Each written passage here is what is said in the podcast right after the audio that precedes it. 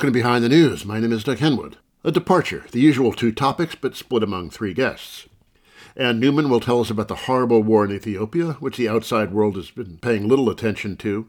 And then Andres Arauz and Brian Mier will talk about a South American common currency scheme launched by Brazil's President Lula, which the outside world has paid some attention to, but badly.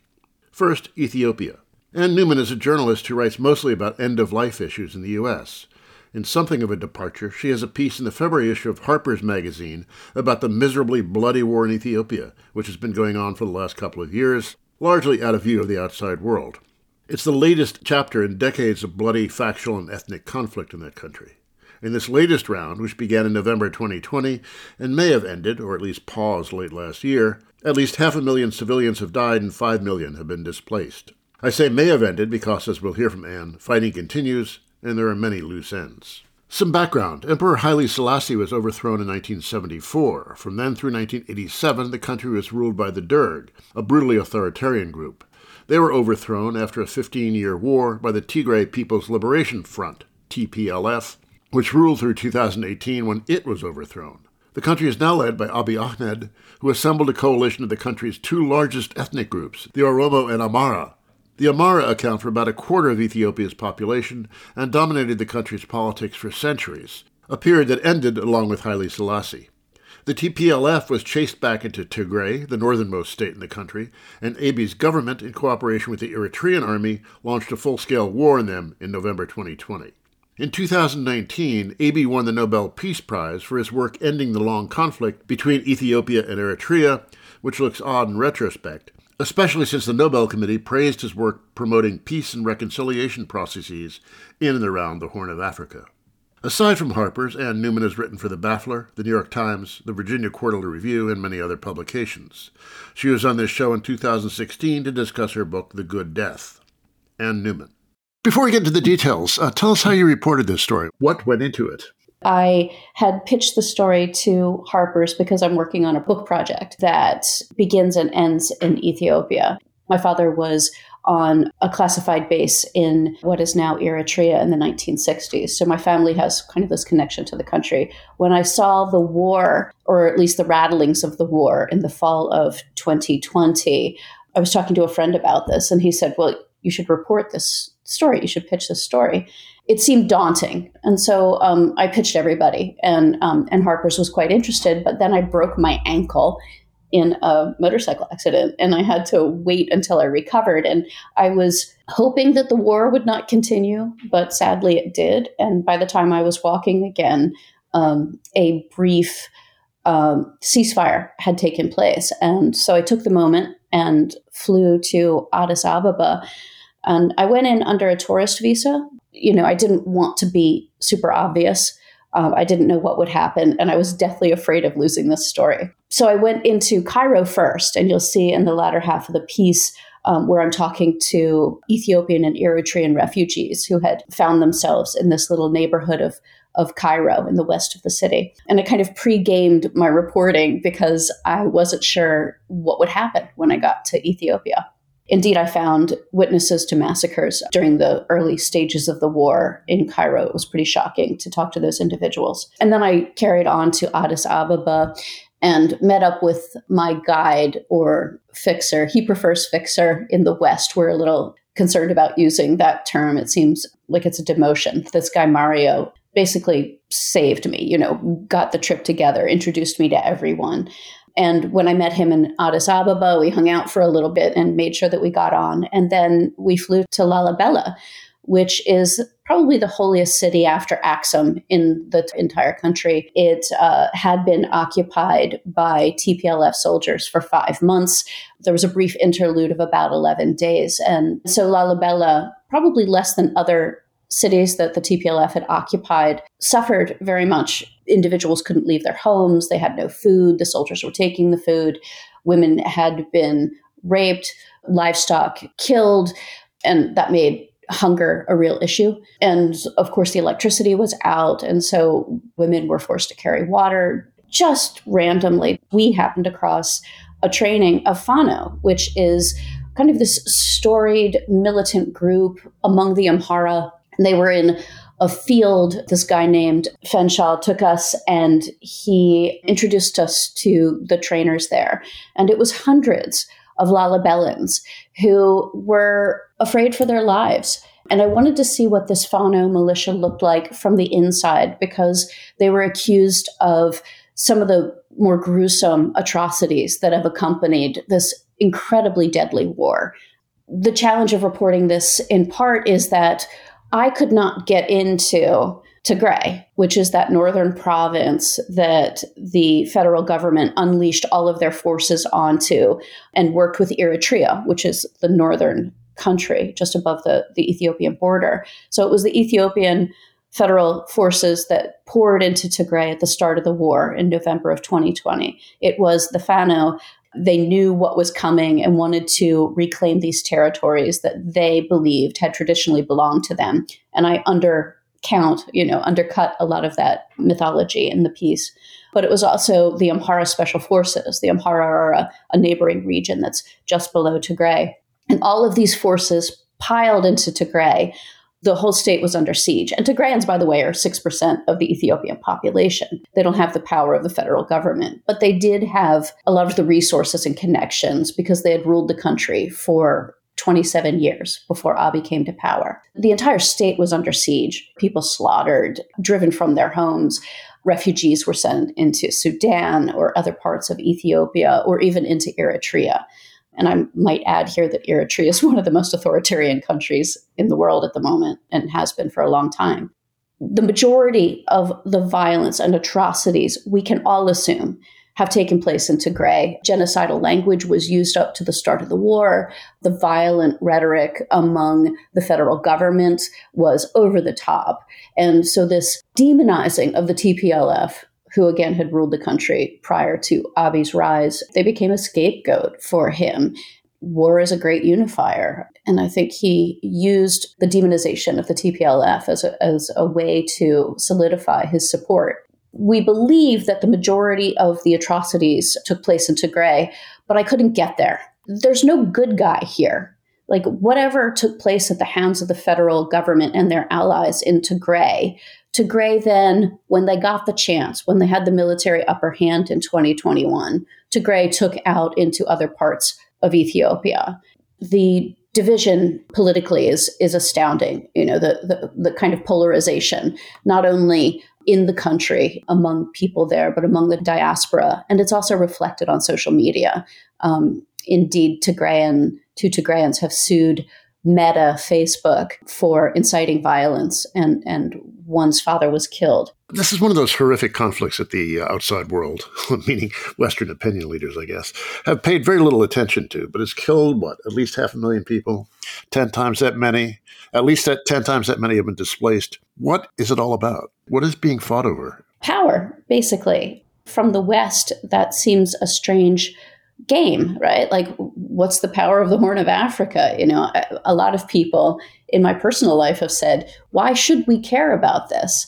First of all, the number of dead is just atrocious. The number of these are civilian dead that we're discussing. That's not even the hundreds of thousands of soldiers who were poured into this from either side. To go back and answer your question more directly, Doug, the cause of the war depends on who you talk to. But these are old alliances old frustrations that ultimately come down to who wants to be the great power in the Horn of Africa. Eritrea, the country to the north, received its independence from Ethiopia in 1991, but a few years later fell into a gruesome war with Ethiopia. The war was around personal animosities that had developed over time. There's a tie to Eritrea changing its money. There's a personal relationship between the TPLF leader, Meles uh, Zenawi, and Isaias Afwerki, the um, president of Eritrea. They had been allies in overthrowing the Derg and, and gaining Eritrea's independence, but they fell out quickly, and many people were killed in that border dispute. Isaias had a, a big beef with Zenawi, Zenawi lost, um, uh, died, and then his successor came to power, but was never able to keep peace in the country. Disputes came up, and that's when Abiy came to power. Abiy then did what no one thought was possible and went to Eritrea and signed a peace accord after 30 years of bitter fight and disputes and and 30 years of Eritrea being increasingly isolated from the rest of the world. And many have speculated that that peace deal between the incoming administration, Abiy Ahmed, and this long-standing former guerrilla warfare specialist, Isaias Afwerki, included this conversation of war because both hated the TPLF desperately. The TPLF, when pushed out of leadership, retreated to Tigray, which is a very small region. And that began to fester. The TPLF didn't like the demotion and Abiy was using a lot of rhetoric against former leaders, TPLF leaders. And, you know, here was Eritrea that would love nothing more than a destabilized Ethiopia. The TPLF decided to host elections when the federal government delayed them. There were a number of different tensions that preceded the war. Most everyone agrees that the TPLF did the first fighting, went into federal military bases in Tigray and attacked the individuals there. Although there have been rumors that planes were being used, Ethiopian Airlines planes were being used to take soldiers into Tigray. So even that is still murky. How did the war begin? Abiy is he took to the violence. You know, he's a former communications for the military. He wanted to be a strong man. And the TPLF, of course, had all of this experience. They had overseen the, the military for 27 years. Um, and they had a lot of military equipment, and no one was willing to back down. And I mean, the stakes are high. Western Tigray and Raya territories are enormous. Tigray, without that territory, which the Fano and Amhara special services now hold, Tigray has no outlet. You know, they're kind of locked between Eritrea and the rest of Ethiopia, and they don't have an outlet through Sudan. So the stakes of this state without an outlet are pretty great. These animosities are old and in many cases fall along ethnic lines or ethnicity is used as a tool in the conflict, and real lives are at stake. If the federal forces want to starve out and have starved out Tigrayan people from this territory. The Tigrayans have been fighting to live. Tigrayans are what, 6% of the population, yet they ruled the country for 30 years. How do they pull that off? They did it with a coalition. So they formed the EPRDF, which was a coalition of the Oromo and uh, Tigrayans and um, Amhara and um, the southern states. And while they ruled the country under the auspices of this coalition, they pretty much ran the show. And certainly under Meles Zenawi, who was charismatic, shrewd, um, smart, did a lot to develop the country, had a lot of international contacts. Um, and I think at the beginning certainly believed in, in, in moving the country toward democracy, but that dissipated quite quickly over time. And indeed, when Abiy came to power, he did so under the coalition, but the Tigrayans refused to participate and pulled out of it. In the most recent election, that Abiy decided to form his own party, which is called, interestingly, the Prosperity Party. Um, so he's left the coalition behind Tigray is not a part of it, and he's uh, using this party to espouse a lot of unity language, all of which seems hollow in the face of this hideous war and what's going on in Oromo. I'm speaking with Anne Newman, author of an article in the February issue of Harper's on the war in Ethiopia. Who is this Abiy guy? Where did he come from? One of his parents is Oromo and one is Amhara. Um, he seemed like a great compromise candidate when um, the EPRDF was looking around for someone. He had served in the TPLF army um, as communications when, when the TPLF ruled the country and apparently has a lot of leftover resentments against the TPLF. But he's a good talker. He's got a PhD. He's young. I, I find him quite postured but he's beloved in some parts of the country, particularly Amhara, who see finally they can get their just desserts after the TPLF is gone. And the diaspora have fallen in love with him. I think the West was very much in love with him at the very beginning. He got a Nobel Peace Prize, and that prize he has used as a helpful mask or cover as he's launched into this war. He did a lot of communications work in the military, and he's pretty savvy about his messaging and his use of internet and social media. The cutoff of Tigray in a gruesome way was brilliant. No news could get in or out. Even today, there are reports that flights into the capital of Tigray, Mekelle, it's limited who can enter or leave the state. So he has this media lockdown on the state still. We're, you know, we're several months now after peace agreements were signed. And Abiy's just proven very effective at keeping that information in his own pocket. A Fano spokesman said his group, the Amhara, are always under attack, a persecuted majority, uh, even though they ruled the country for almost a century. Uh, how are they persecuted? Yeah, it's um, it's these old stories of um, Amhara being prevented from what they deserve, from receiving what they reserve, deserve. You know, like the the contested territory of Western Tigray. It's really hard to say who that territory belonged to in the beginning there is no beginning you know this idea that the written ethiopian history should tell us who predominantly occupied that territory is just a falsehood it's hard to go back and, and determine the amhara state as we use that term today didn't really exist until the, the tplf government set up individual federated states and they did it along ethnic lines which many say now is a terrible tragedy. These ethnicities then can squabble over whose territory is what and who's top dog. And I think that's why the Abiy administration is blaming the TPLF for setting up the situation, for establishing this constitutional federated state government. And so, once again, the TPLF is the scapegoat for whatever ails the current administration. But yeah, the Amhara, I don't know, maybe in some ways, and I don't know how I'd have to think more about this, but they are a persecuted majority kind of like Christians here in the United States. Like the idea is that if the if the country does not go along with our policies, we are stymied somehow in expressing them or or living by them or legislating according to them. But Ethiopia just happens to have this long story of how the Amhara are the descendants of King Solomon um, through the Queen of Sheba, which is an incredibly compelling story, but but has very little merit to it. Selassie came to power, claiming that he was the descendant of King Solomon, Lion of Judah. And that still has sway in the country. This kinds of ethnic divisions, borders drawn along ethnic lines, stoking ethnic uh, conflict, is a classic heritage of colonialism. Is there a colonial history here? I wouldn't say, but there is an imperial history. Ethiopia was never colonized. Eritrea was. Um, Eritrea was colonized by the Italians. And part of American history runs through this part of the story as well. Italy colonized Eritrea and did it up. You know, they built incredible infrastructure and all of this. Um, the Americans took over Kagnew Station, which is in Eritrea. When the British ran the Italians off the continent close to the end of, of the Second World War, there was a discussion of what should we do with Eritrea now, because apparently they weren't to be trusted to rule themselves. And Haile Selassie wanted that access to the Red Sea, to ports. Ethiopia is a landlocked country.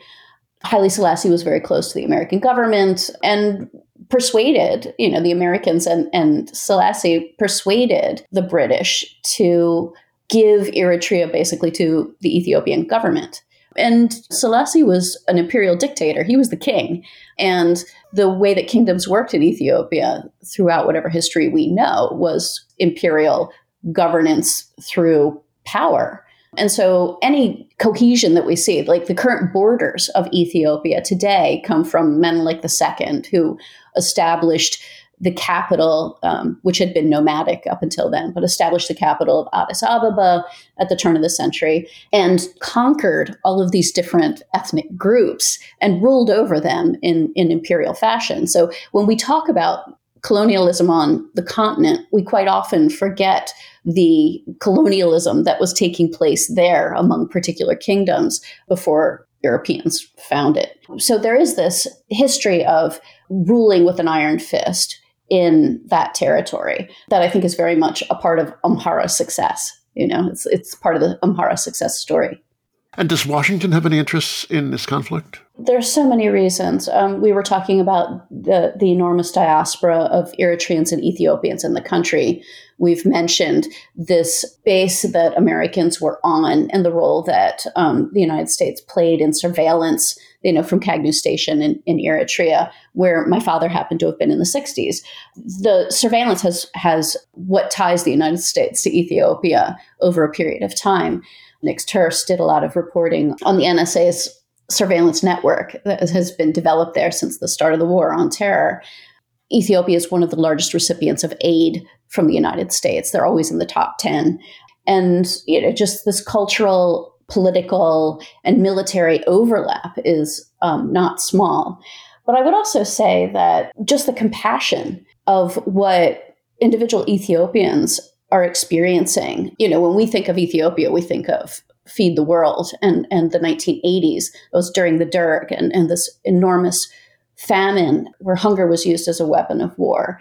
Very much the same thing is taking place right now in Tigray, you know, where the federal government is preventing aid and has for two years, preventing aid from reaching Tigrayans um, who were in famine like conditions at the start because of this famine that's spread across the Horn of Africa. So I would argue that on, on top of all of these other cultural and political and, and military reasons that we should pay attention to the Horn of Africa, we should be compelled to fear for this kind of starvation unspeakable violence, rape, torture, displacement that the war has brought, not just to Tigrayans, but Ethiopia now is taking a financial hit because of its obsession with the war.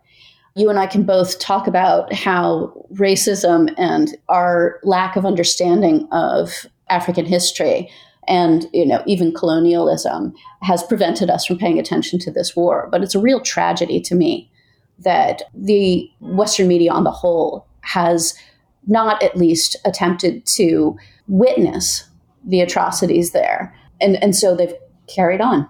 Finally, um, is there any hope for a way out of this? You mentioned there was a ceasefire, brief one. Um, is there any way out?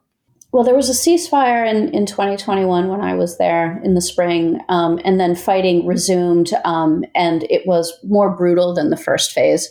By fall of last year, the Tigrayan forces had been nearly decimated. They were out of resources, and it's still shocking to to see how long they did carry on with the inability to muster forces, small, small um, state. And in November, peace deals were signed in Nairobi and Pretoria. The Ethiopian government refused to allow the US or any other Western power to negotiate the peace deal. And so the African Union did. Obasanjo and, and other individuals interceded and were able to get a peace deal signed. The violence continued, sadly, after that peace deal was signed. And today there are still Eritrean soldiers, or at least reports of Eritrean soldiers, all across Tigray. And there are large questions that the peace deal did not deal with, like the case of Western Tigray. It's enormous swath of, of territory that's coveted because it's so fecund and would allow Tigray access to Sudan. But that's currently held by the Fano and Amhara Secret Services and federal forces. And we have no idea how that's going to shake out in any peace deal. As well, there's a lot of violence taking place in Oromia, issues with the Oromo population wanting independence. And so the country is just much less stable than it was before the start of the war. I'm hopeful that peace will hold, but there are so many factors that have an influence on that stability that just aren't resolved by the peace accords that have been signed. It's just that the war has been so devastating, it's hard not to be hopeful. Well, and even if there were peace today, uh, there would still be a huge humanitarian catastrophe to contend with. Undoubtedly, you know, hospitals with no medicine, women who have experienced mass rape and, and sexual violence, um, who have no access to services, incredible famine, people that are completely displaced. Even those who are able to get out of Tigray are afraid to go home. Um, communication is still spotty. Internet and, and cell phone access are still limited banking is still limited. I mean, all of these services were shut down since the beginning of the war. So just finding out what has taken place there is going to be a years long process. And there's just no way forward until international parties have access, open access, to bring aid and medical assistance into the country. That was Anne Newman, author of a piece on the war in Ethiopia in the February issue of Harper's Magazine. My name is Doug Henwood, and the program is Behind the News, back after musical break.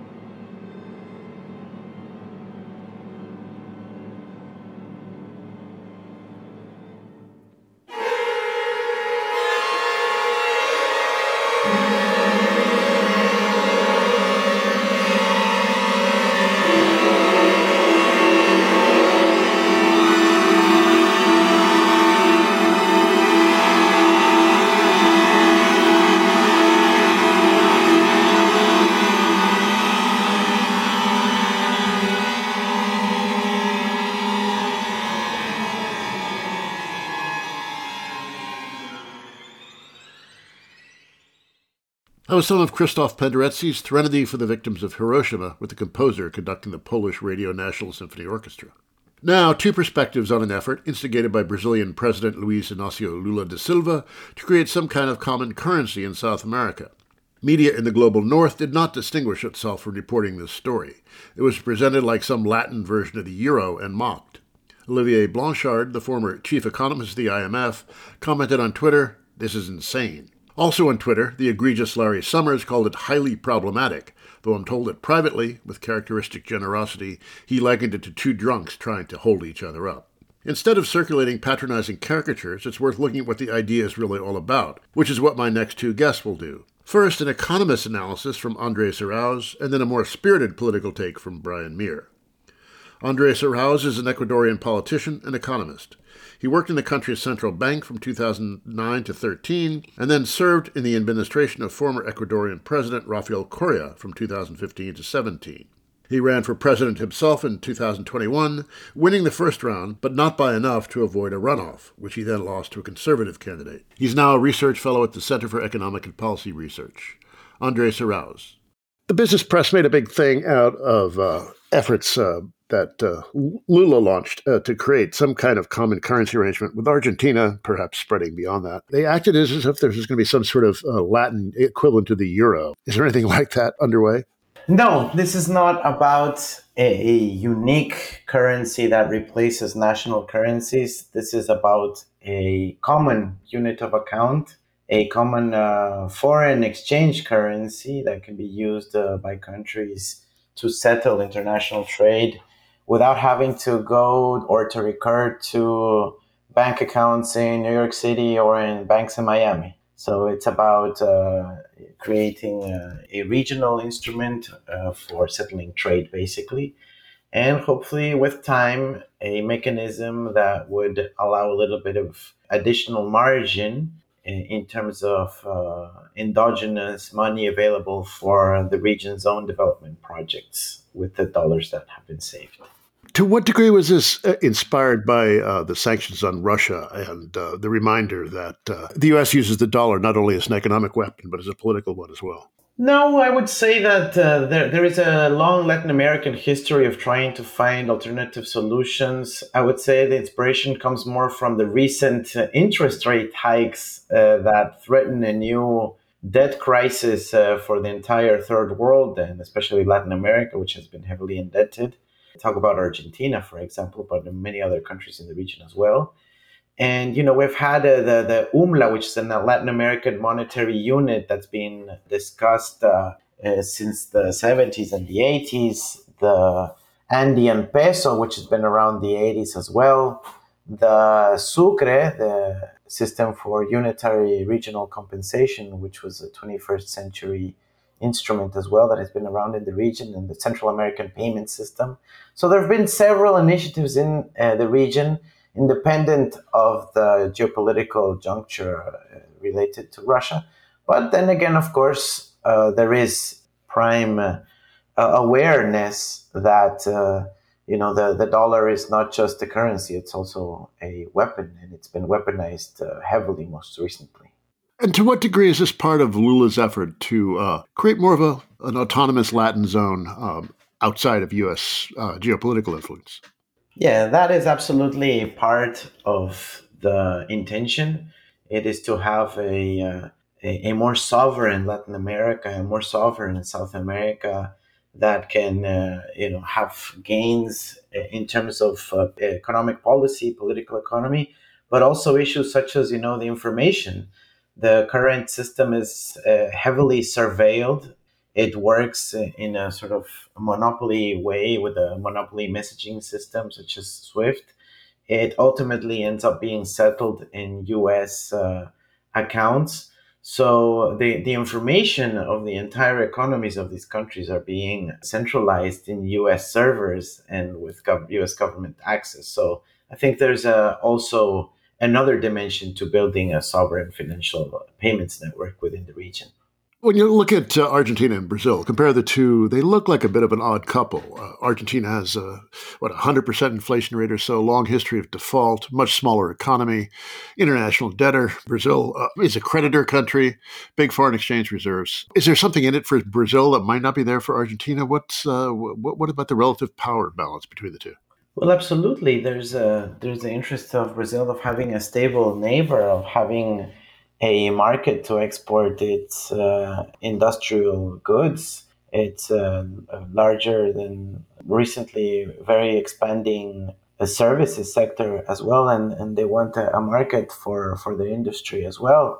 But uh, this is not just about you know self interest. This is in fact about solidarity, and it's about uh, building a, a, a common project in the region and I think uh, Lula and Brazil are perfectly clear about this, and they are going to pursue solidarity in international Latin American solidarity as part of their uh, foreign policy. Are there any efforts underway uh, or likely to be underway to uh, fashion something of a Latin common market or deepen it? It's not like it doesn't exist already. I mean, there there is a trade is liberalized in the region uh, almost completely, you know, with successive waves of, of FTAs, free trade agreements uh, between and among Latin American countries. Uh, it's just a sort of a complex spaghetti bowl of, of these trade agreements.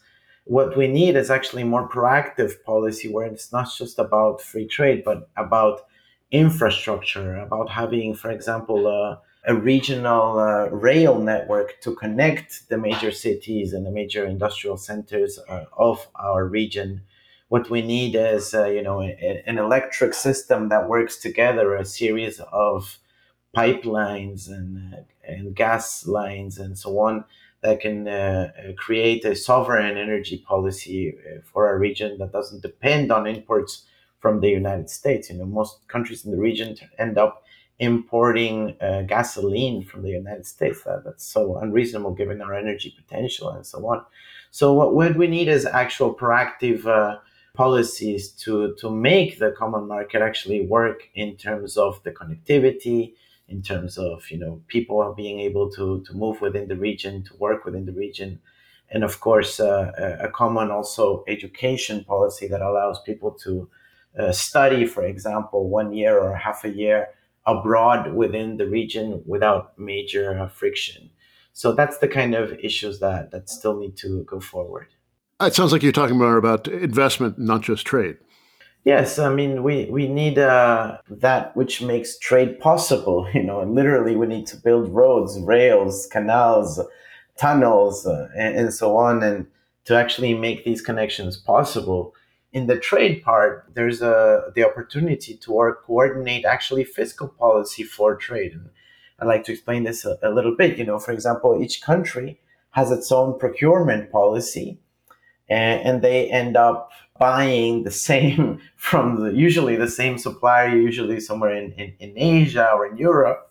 And when if we could uh, aggregate the demand of all of the countries in the region and project that demand for the next four or five years and decide where we want to focus that uh, regional aggregate uh, procurement in, we can actually use that as a way of coordinating productive policy where we can specialize within the region and also uh, make that or convert that into a uh, science and technology investment program where you know without adding extra dollars to the budget you can have a huge impact in terms of having uh, companies and businesses invest in their own productive capacities within the region.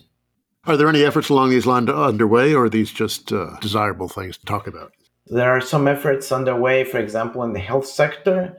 Uh, UNASUR, when it still existed, uh, had a common procurement policy for some medicines, and that would be then linked to the domestic productive capacities. So that's uh, underway. Uh, there is also a, a program uh, for the infrastructure investment within the region. There's an entire council that used to exist called the South American Infrastructure and Planning Board that uh, was within UNASUR. All the countries participated in it, and it has the, the plans for the roads, bridges, uh, canals, uh, rails, and so on that would be built in, in the next decade. So that has to be brought up again, put on the agenda, and get the money flowing to make integration a concrete, tangible thing for the peoples of the South American region. That was Andres Arauz, a research fellow at the Center for Economic and Policy Research. And now for another view on the topic, here's Brian Mier. He's the co-editor of Brazil Wire and a correspondent for Telesur English. This is not the first we've heard of this, but there's been talk of trying to create a common currency area in um, South America, uh, and uh, Lula uh, seems to be leading the way. Leaving aside the economics of this for the moment, is there some kind of foreign policy aspect to it that uh, Lula is trying to assert himself on? Well, you know, Lula has always been in favor of multipolar relations and believes that the countries in Latin America can negotiate with the big imperialist northern powers better if they're united. That's why he was so enthusiastic about Mercosur and BRICS and all of these other kinds of BRICS is not Latin America, right? But all of these other kinds of like regional trade blocks. But it's important to point out here that what he's talking about with Argentina is not exactly a new currency like the euro. He's talking about a digital currency that could be used specifically for transactions between you know the national and local governments of Brazil and Argentina, and also business interests that would avoid them having to do these transactions in dollars, which is what they're doing right now. And the problem is that in every transaction made in dollars, both parties lose on exchange fees. And so it would be something that would boost trade between the two countries. And Argentina is already Brazil's third largest trade partner after China and the US. At this point, they're talking about that, but it seems like some people up in the US, Forbes magazine and things like that, are acting like he was talking about a euro for Latin America or something. Yeah, I think that's the way the Economist interpreted it, and uh, they, uh, in their usual style, made fun of it. Um, I hate that magazine. Now, of course, these are very different countries, though. Argentina has a long history of default, a very high inflation rate. Um, it's considerably smaller than Brazil. Brazil is a much bigger, more complex economy. You almost wonder if uh, Brazil saw some advantage in this that uh, might come at the expense of others. Is it a more egalitarian concept than that? Trade relations between the two countries are pretty equal. I mean, I think in 2021, Brazil exported around $15 billion worth of goods to Argentina and imported around 13 billion from Argentina. So it's not this that imbalanced, you know.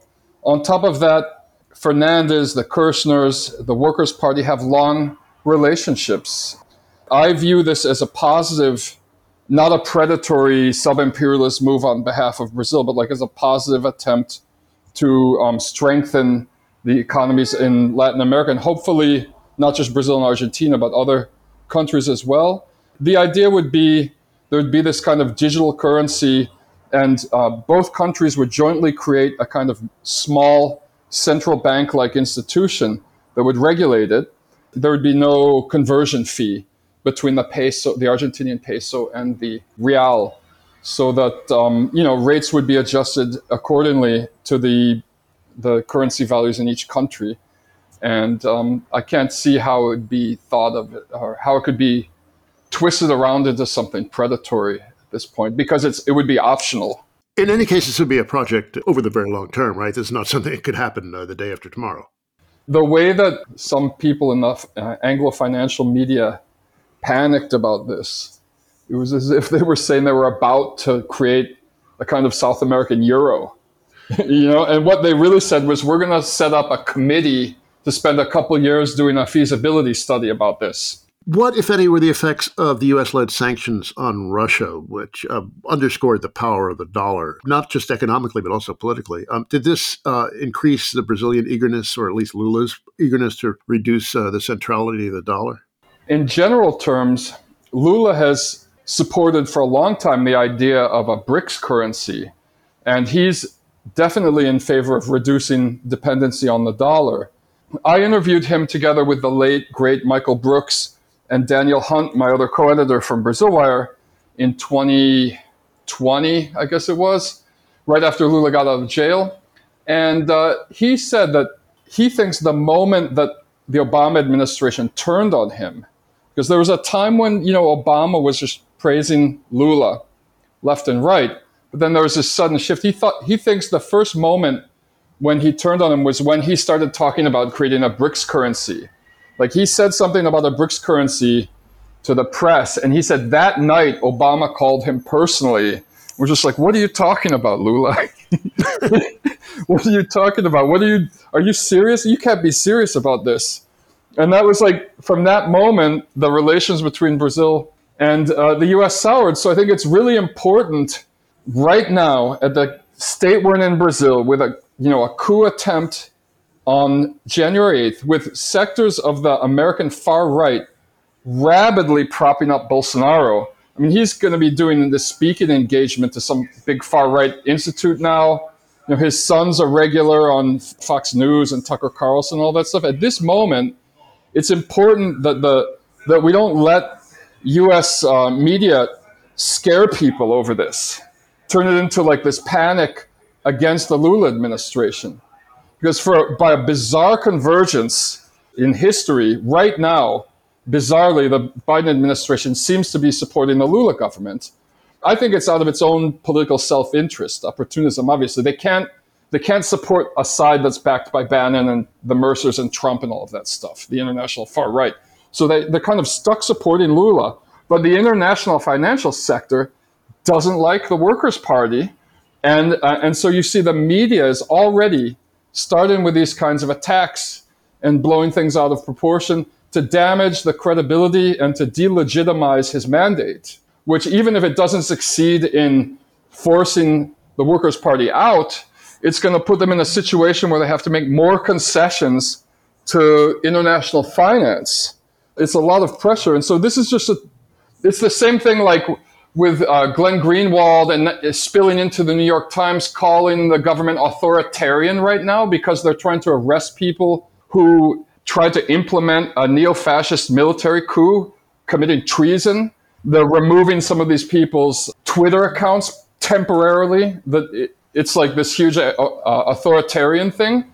So I'm, I'm worried that this is just going to be used as another tool to like delegitimize uh, the Workers' Party government. Glenn Greenwald gets very upset when uh, the civil liberties of his right wing friends get stepped on, it seems. He has to learn about the laws in the country he lives in because Brazil doesn't have the US Constitution. It has a different vision of human rights. They're harmonious. No right can be used to limit someone else's rights or to trot on someone else's rights. So, freedom of speech doesn't protect um, trying to attack the credibility of an election without any evidence or anything like that. That's not protected under free speech in Brazil. Aside from the currency, um, Lula's trip, uh, as Reuters put it, Lula's trip to neighboring Argentina marks the return of Brazil to the Community of Latin American and Caribbean States, CELAC, which Brazil left in 2019 under order from Bolsonaro, who didn't like the fact that uh, Cuba and Venezuela were members. So this is part of a larger move on foreign policy from Lula, right? Of course, yeah. It's trying to regain all of the sovereignty that was lost, starting with the 2016 coup d'etat against Dilma Rousseff and the subsequent privatization and auctioning off of a lot of Brazil's oil reserves, privatization of different sectors of the state industries, turning the public largest national gas station chain over to BlackRock and things like that, and, and just being completely subservient to the US government. Uh, Bolsonaro was the most subservient president in modern Brazilian history to US interests. And so it's really important right now to, first of all, to regain Brazil's status in the world as it was the sixth largest economy in the world during the Workers' Party years. Now it's dropped to 13th because deep austerity is not the way out of a minor recession, you know, in anywhere in the world. And so the, the recession was greatly exacerbated by this kind of Washington consensus style austerity policies that really hurt Brazil in the pandemic because they, they gutted the public health system in the two years leading up to the pandemic. But also just like to let people know that Brazil is back in the world. Lula met with as many representatives of foreign countries in the first month as Jair Bolsonaro did his first two years in office. He's already met with delegations from 14 countries. Under Bolsonaro, Brazil came this kind of like complete US satellite state. Uh, and now he's just trying to like reassert its place in the world. And by doing that, reopening diplomatic relations with Venezuela, the Venezuelan embassy is reopened in, Braz- in Brasilia, increasing trade relations with other Latin American countries and geopolitical relations as well. And uh, very importantly, taking a neutral stance in the war between Russia and Ukraine, in which the other day he said he, he wants to help, Brazil wants to help bring peace, and he believes that China should be involved in this peace process as well. It's time to stop pointing fingers and say who started it, whose fault is it, and look for how uh, a solution can be brought about as quickly as possible. That's not going to win him many friends in Washington. No. now, uh, Bolsonaro's people are still all over the government, right? Congress, judiciary, local officials, governors. Lula's got a lot of challenges ahead of him, doesn't he? Well, he's overcome most of the political challenges, right? All 27 governors are on his side now you know, except for the guy from Brasilia who they got rid of for 90 days because of his involvement in the coup. Bolsonaro's biggest gubernatorial ally, the governor from Goiás, uh, last week he said, Look, I just have to take my hat off to the Lula administration. Um, they want to move forwards. You know, uh, basically, he met with all 27 governors and he said, I want each one of you to give me a dream project that you think you can implement in four years. And I'm not worried about what political party you're in. Let's just make it happen. He controls the purse strings to the governors, and most of the right wing politicians in Brazil are just opportunists. He's, I mean, he, he passed a constitutional amendment before he even took office, uh, bypassing the neoliberal social spending caps that were implemented. They were inserted into the Brazilian constitution in 2016 after the coup uh, so that he could increase welfare payments. That was before he even took office. And there's elections going on this week for president, you know, speaker of the House and Senate. It's called president in Brazil. And it looks like, despite PT, Workers' Party, only being about 18 to 20% of Congress, his coalition is going to take the speakership in Congress. And it's a very close race for to see who the, the Senate, the speaker will be in Senate. Politically, he's in pretty good shape. Now, outside of politics, outside of the rule of law, there's still a bunch of lunatics fueled by the international fascist far right who are still talking about trying to throw a coup d'etat, which is why it's important that they arrest people right now, despite what certain people say about freedom of speech or whatever. A, a, basketball star, no, a volleyball star in Brazil. Volleyball is a really big sport down here. One of the biggest volleyball stars tweeted that, that people should assassinate Lula yesterday. You know, and so he got his account taken down, and he's um, he's apologized, but he was fired from his team, and he might be arrested now. That I don't think if someone publicly called for assassinating the president of the U.S., they would get by without no. going to jail or something. They'd be in a lot of trouble or sued. From everything I've ever heard about Lula, he seems like an extremely skilled politician. The guy really seems to know how to um, get people to do what he wants them to do he's one of the most brilliant politicians, and it comes from his years as a union leader during a military dictatorship while they were torturing and killing union leaders. So he had to walk a fine line. He was he himself was arrested. His brother was brutally tortured. His brother was another union leader, and uh, what he did during the dictatorship is he proved that the dictatorship had been lying about the economic figures, lying about the inflation rate to keep everyone's wages down because in those days everyone got an inflation adjustment every year and he proved that everyone in the country had been ripped off of 34.1% of their pay and turned this into like not just his union campaign, but a national campaign. And that's what helped bring down the dictatorship. You know, so he was a great negotiator before he even got into politics. And you can see it now. I mean, the, the way he flipped the, the governors immediately, Dilma Rousseff or another leader on the left or something wouldn't have been able to do that nearly as quickly just because he's got these skills. You know, he's used to negotiating with fascist military official company owners, different leftist fragmented sectors, Trotskyists within the labor mo- movement, and trying to get everyone to agree to things. The business press and financial people in the US uh, and, and the Northern Hemisphere generally mocked the idea of this currency, but we should take it seriously as part of a longer term strategy to uh, develop more independence from um, Washington's control. Uh, exactly. Across Latin America. So, I mean, it, it really is a threat to U.S. power in some sense in the long term. Yeah, but I think what this business press has to realize is that US is losing power anyway. Why are we using a dollar for international transactions in Brazil when we do three times more trade with China than we do with the United States? The US and the EU together do less trade with Brazil than China. The US in Latin America is beginning to look like the UK with its former colonies, you know, in the 1960s and 70s when it was pretending that it was still this big empire. I think the business press has to get on board with the idea that the U.S. Uh, globally is in a in decline right now, and that it's a multipolar world. I don't think the U.S. is going to go down graciously, though. No, no, sadly. That was Brian Mier, co-editor of Brazil Wire.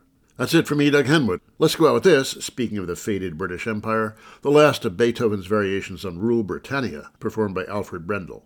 Till next week, bye.